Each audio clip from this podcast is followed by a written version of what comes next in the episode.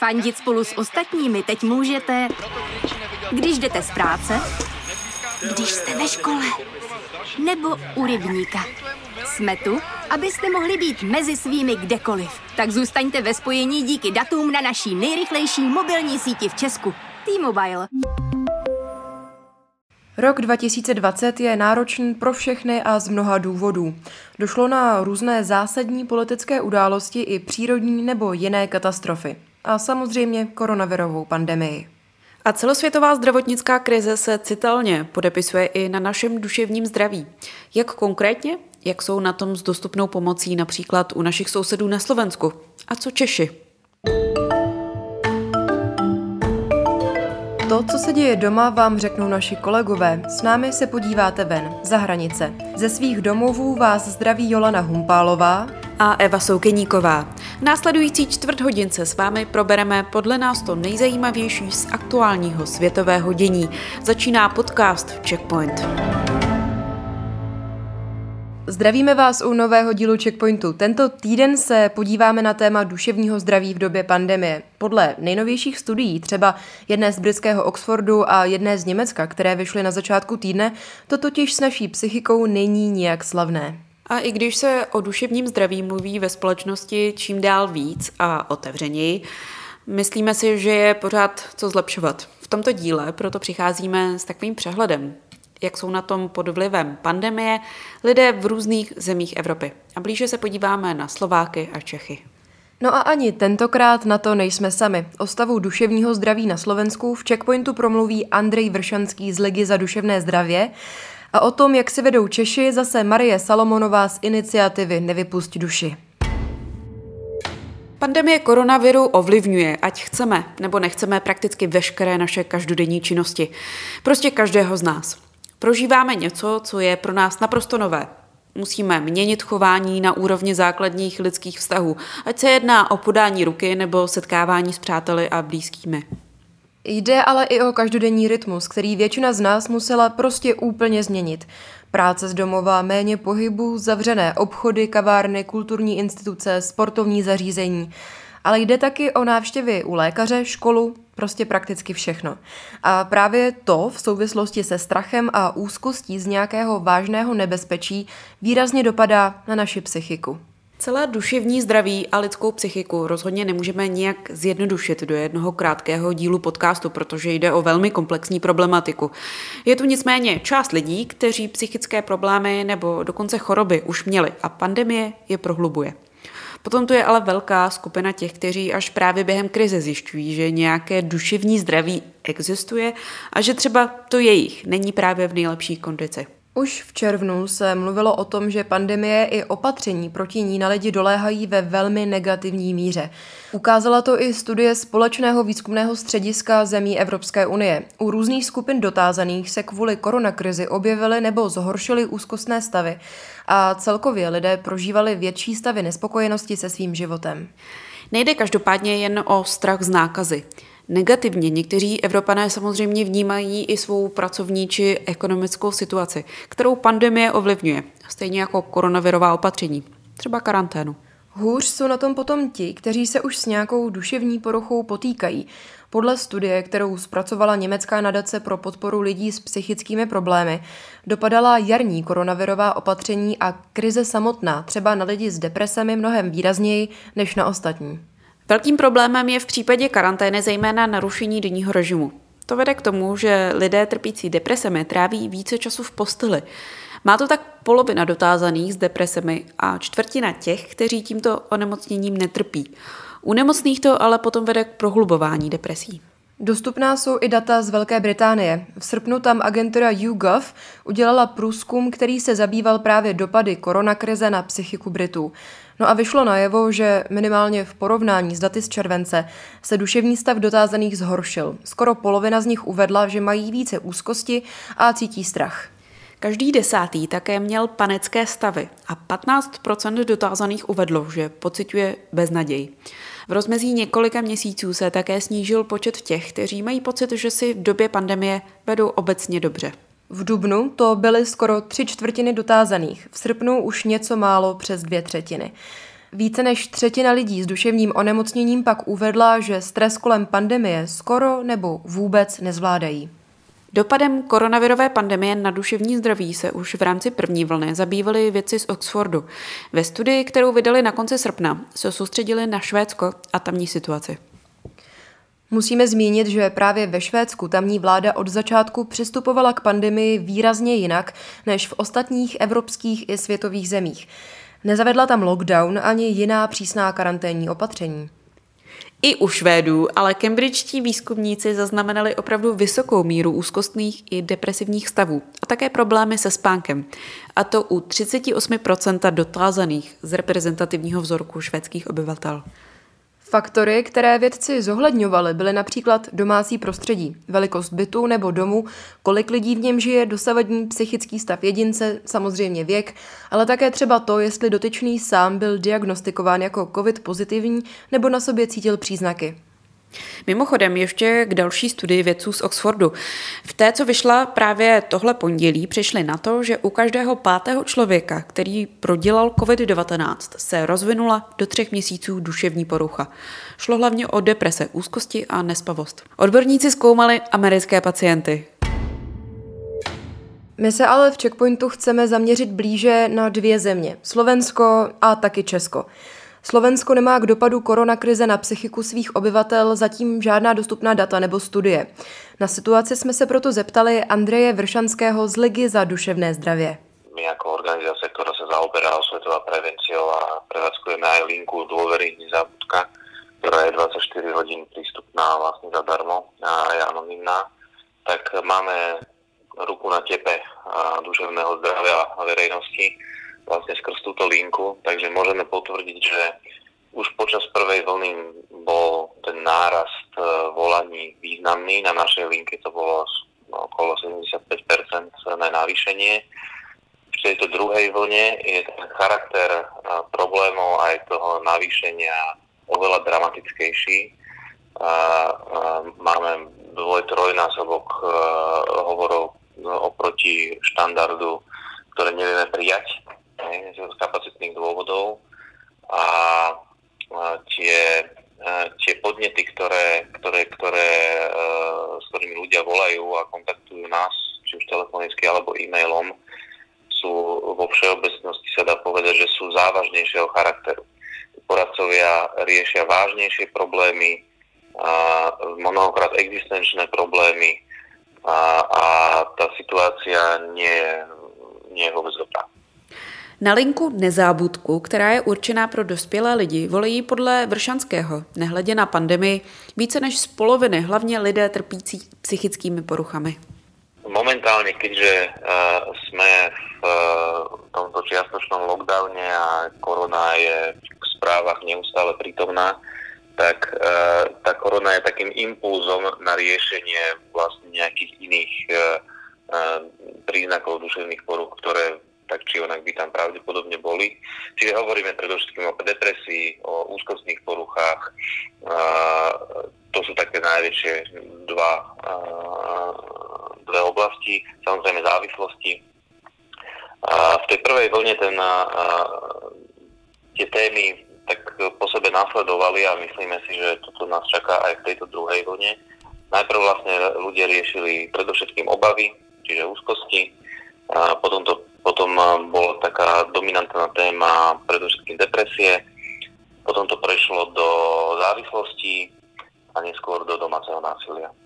Takže očakávame nejaký podobný vývoj v, tejto, eh, v tomto nadchádzajúcom období. Plus a, eh, treba očakávať ešte novú tému, novú veľkú tému a to sú príbuzní, ktorým zomreli, teda príbuzní v dôsledku korony tie počty sa budú navyšovať a tým pádom aj táto téma určitě vzrastie aj v našich telefonátoch. No a tady ale přichází problém. Pomoci, kterou by Slováci v době nesnází potřebovali, se jim nedostává. Nejsou kapacity. Dostupnosť starostlivosti o duševné zdravie je významne poddimenzovaná u nás. A takým jednoduchým overením toho, že systém nie je nastavený dobre, sú nejaké základné čísla. My na Slovensku máme podľa výskumov alebo podľa štatistik z Národného centra duševných zdravotníckých informácií máme zhruba 350 tisíc pacientov, ktorí sa liečia v psychiatrických ambulanciách a oddeleniach psychiatrických nemocníc. Aby bolo jasné, Slovensko má zhruba 5,5 milióna obyvateľov, čiže 350 tisíc je psychiatrických pacientov, ale podľa výskumu zhruba ďalších 700 tisíc ľudí vlastne trpí nejakými príznakmi duševných poruch, ale nelieči ich. Preto, pretože jednak je prostredie stigmatizované, čiže sa hambia rozprávať o svojich problémoch a e, druhé, druhý dôvod je významné poddimenzovanie kapacít systému starostlivosti o duševné zdravie. Vy máte v Čechách napríklad začatý systém centier e, duševného zdravia, na Slovensku o tom ešte len uvažujeme, akým spôsobom to spraviť. Teraz vlastne prvýkrát táto vláda do programového vyhlásenia napísala záväzok, že teda ide urobiť sieť centier duševného zdravia, ale je to naozaj zatiaľ len v rovine úvah. Na Slovensku sa čaká na psychiatra 2-4 mesiace priemerne a keď sa k nemu dostanete, tak priemerne vám venuje 13 minút svojho času, z čoho 6 minút je administratíva, čiže uh, tie kapacity sú tak nastavené, že za zhruba 7, 8, 6 minút uh, vás musí vyšetriť, uh, vyspovedať vás, určiť diagnózu a aj vám vysvetliť všetky uh, spôsoby liečby. Druhé zaujímavé číslo je, že na Slovensku máme 45 detských psychiatrov na celom Slovensku. Takže tu ani nemůžeme rozprávať o tom, že by jsme mali dostatečné kapacity. Koronavirová krize už tak napjatou situaci zkomplikovala. K odborníkům se vracejí i už dříve vyléčení pacienti. Neplatí to ale zdaleka jen pro Slovensko. Kapacity jsou přetížené i v zemích, které mají daleko lepší systém.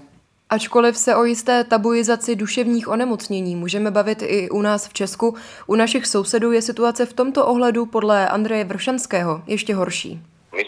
Sami prieskum na reprezentatívnej vzorke, veľmi jednoduchý, ktorý, kde sme eh, testovali vlastne mieru informovanosti a tabuizácie eh, témy duševného zdravia tým spôsobom, že sme skúmali, eh, či ľudia vedia rozlíšiť mýtus od pravdy.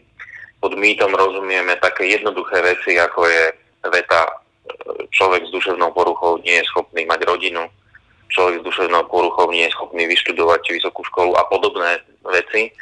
A tie výsledky boli úplne zaražajúce, pretože 80 až 90% ľudí jednoducho nevie rozlíšiť, že či takéto typy vied sú pravdivé, alebo či sú to mýty. Čiže tá miera tej tabuizácie, tá stigmatizácie e, v spoločnosti je veľmi, veľmi, veľmi vysoká.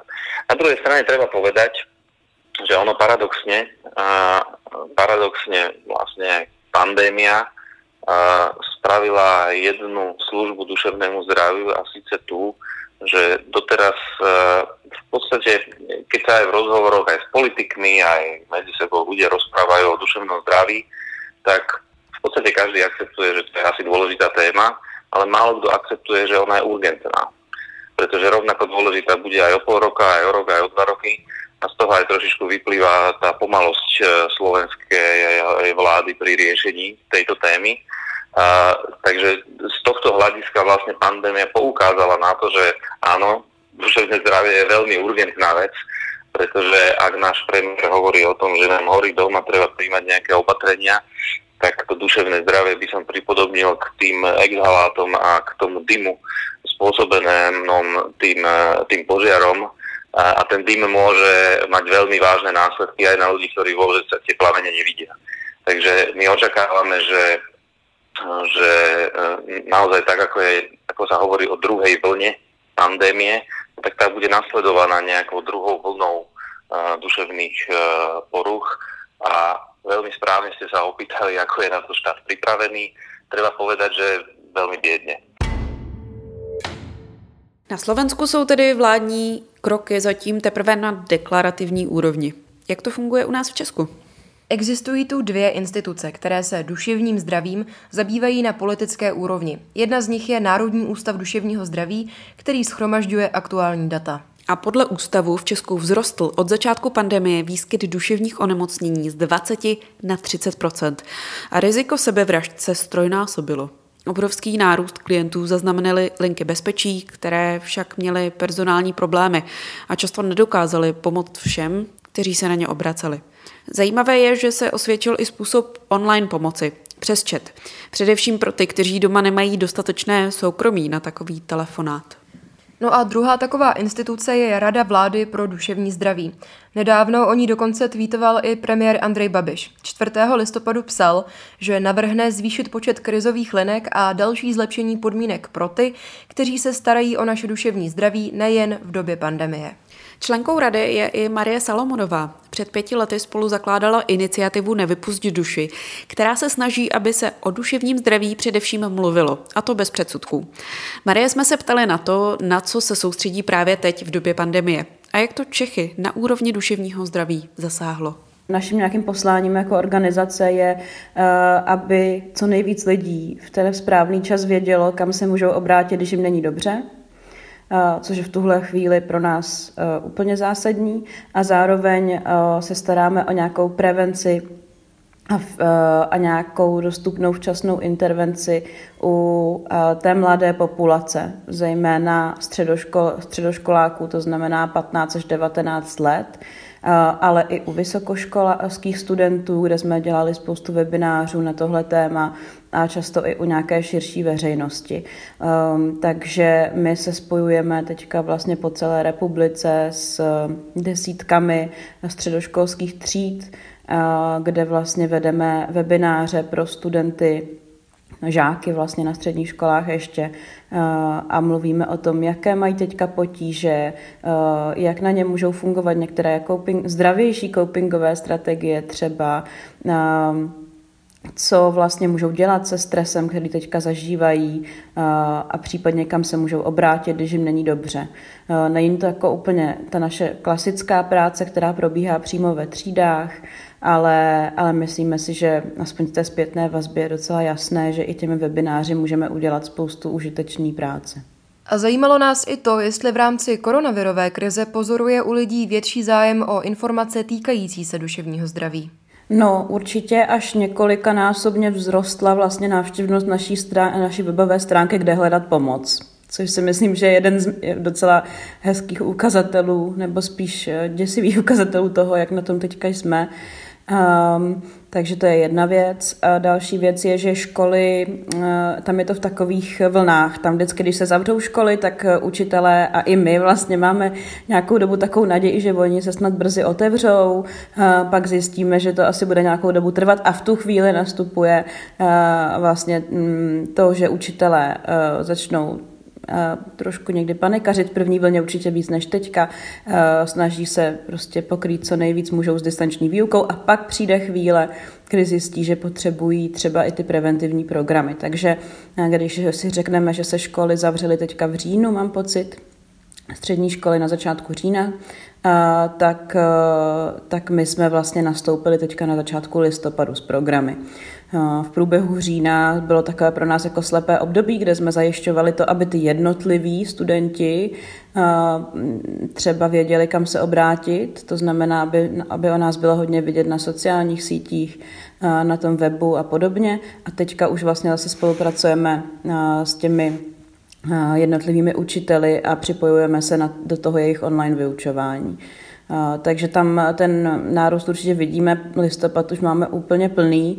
Ve chvíli, kdy se více lidí rozhodne vyhledat pomoc, což je jedině dobře, tak momentálně narazí, narážíme na extrémně vytížené jako kapacity, na zavřené terapeutovny, protože stát prostě nepovolil OSVČ terapeutům provozovat jejich činnost v, uh, v offline světě. Eh, což je z nějakých zdravotních rizik možná pochopitelné, i když ta data jsme úplně neviděli, takže nevím. Um, takže je to určitě doba, kdy tady je velký potenciál na to, aby, jsme, aby si více lidí uvědomilo, že duševní zdraví je taky zdraví, že ho máme všichni. A je to teda smutné, že si to uvědomí lidi často právě až ve chvíli, kdy narazí na nějaké svoje vlastní hranice. Eh, ale určitě je to jedna, mm, jedna z věcí, která se asi může stát. To jako, jestli to pak nějak eh, třeba projeví na mm, míře stigmatizace ve společnosti, eh, tak na to jsem sama zvědavá. Ta stigmatizace se často měří takže z toho, že to vypadá, že se spíš ptáme na nějaká jako závažnější duševní onemocnění, což není úplně jako je třeba schizofrenie nebo bipolární porucha a tam si myslím, že tohle není ten čas, kdy se budou měnit úplně ty názory. Eh, protože naopak tihle lidé, eh, kteří jsou třeba hospitalizovaní, mají tyhle diagnózy, mm, tak jsou ještě více zavření, lidé se nemohou setkávat, eh, nemohou mluvit face to face s lidmi, kteří prožili nějaké takovéhle potíže, takže tam si myslím, že se to naopak zasekne, ale obecně to téma duševního zdraví by to mohlo otevřít. A to tak, že doufám, že i na té politické úrovni. To je pro mě, to, to si myslím, že je velká výzva tady té doby. Celé to téma destigmatizace duševního zdraví je opravdu velmi komplexní. Marie Salamonová připomíná třeba to, že před rokem 89 byly psychické diagnózy někdy zneužívány jako nástroj represí. Lidi taky mají někdy pocit, že je péče o psychiku zbytečně drahá. Existuje přitom ale spoustu terapeutů, jejichž péči hradí pojišťovna. No a my jsme se v neposlední řadě Marie zeptali, co by měl dělat člověk, který se právě teď necítí dobře. A třeba je to pro něj úplně nová zkušenost. Tak ve chvíli, kdy se to děje teďka v průběhu pandemie a ten člověk zjistí, že má opravdu pro, nějaké jako problémy, které trvají třeba v řádu týdnů a nějak mu zabraňují vlastně žít život tak, jak by si představoval, což teďka je opravdu jako složitý vlastně říct, ale dejme tomu prožívá nějaké jako um, úzkosti takové, které mu třeba nedovolují se jít ani jako projít přes den, nebo, nebo udělat nějakou práci na home office, nebo, nebo se učit pořádně, jo, něco takového. Narušuje to nějak to fungování, no, které dříve bylo normální, nebo které dříve no, mu fungovalo, tak pak bych určitě doporučila obrátit se uh, na nějakou krizovou linku, linku důvěry, ehm, ta jediná, která je vlastně pro dospělé k dispozici 24 eh, hodin denně, je anonymní a je hlavně úplně zdarma, eh, tak je linka první psychické pomoci na čísle 116 123 tak to by bylo moje rada určitě pro dospělí. Pro děti a studenty do 26 let potom platí úplně to samé na lince 116 111, což je linka bezpečí kde jsou ty podmínky úplně stejné. Důležité asi říct, a to se teďka děje docela často v průběhu té pandemie, kdy jsme zavření doma, že ne všichni máme soukromí na nějaký telefonát, a potom je skvělé, že tyhle ty linky nabízejí i chat. Ten teda už není dispozici 24 hodin denně, ale eh, na jejich stránkách najdete, kdy je provozován. Eh, a to je taky dostupná pomoc na nějakou první radu.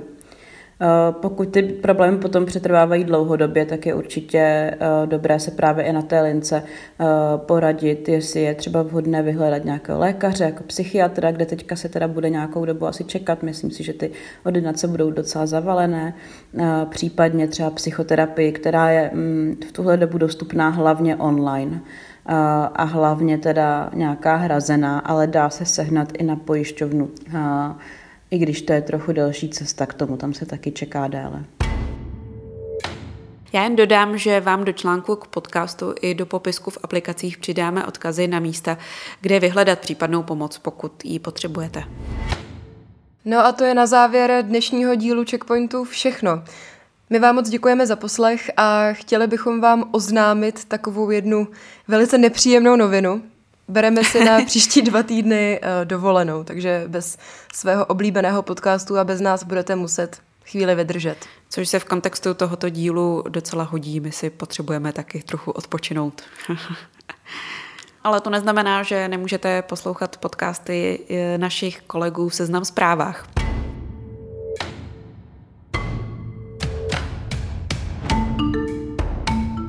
Děkujeme, že nás posloucháte, můžete si taky poslechnout naše starší díly, třeba na Seznam zprávách nebo v podcastových aplikacích a pokud by se vám chtělo, tak nám můžete přihodit třeba nějakou recenzi. Nebo nám pošlete nějaké hvězdičky, budeme moc rádi. A nebo nám napište samozřejmě klasicky na mail audiozavináčfirma.seznam.cz a nebo nám tweetněte. Eva je na Twitteru jako Eva podtržítko Souk a já jako Jolana podtržítko H. A klasicky z našich domácích home officeů vás zdraví Eva a Jolana.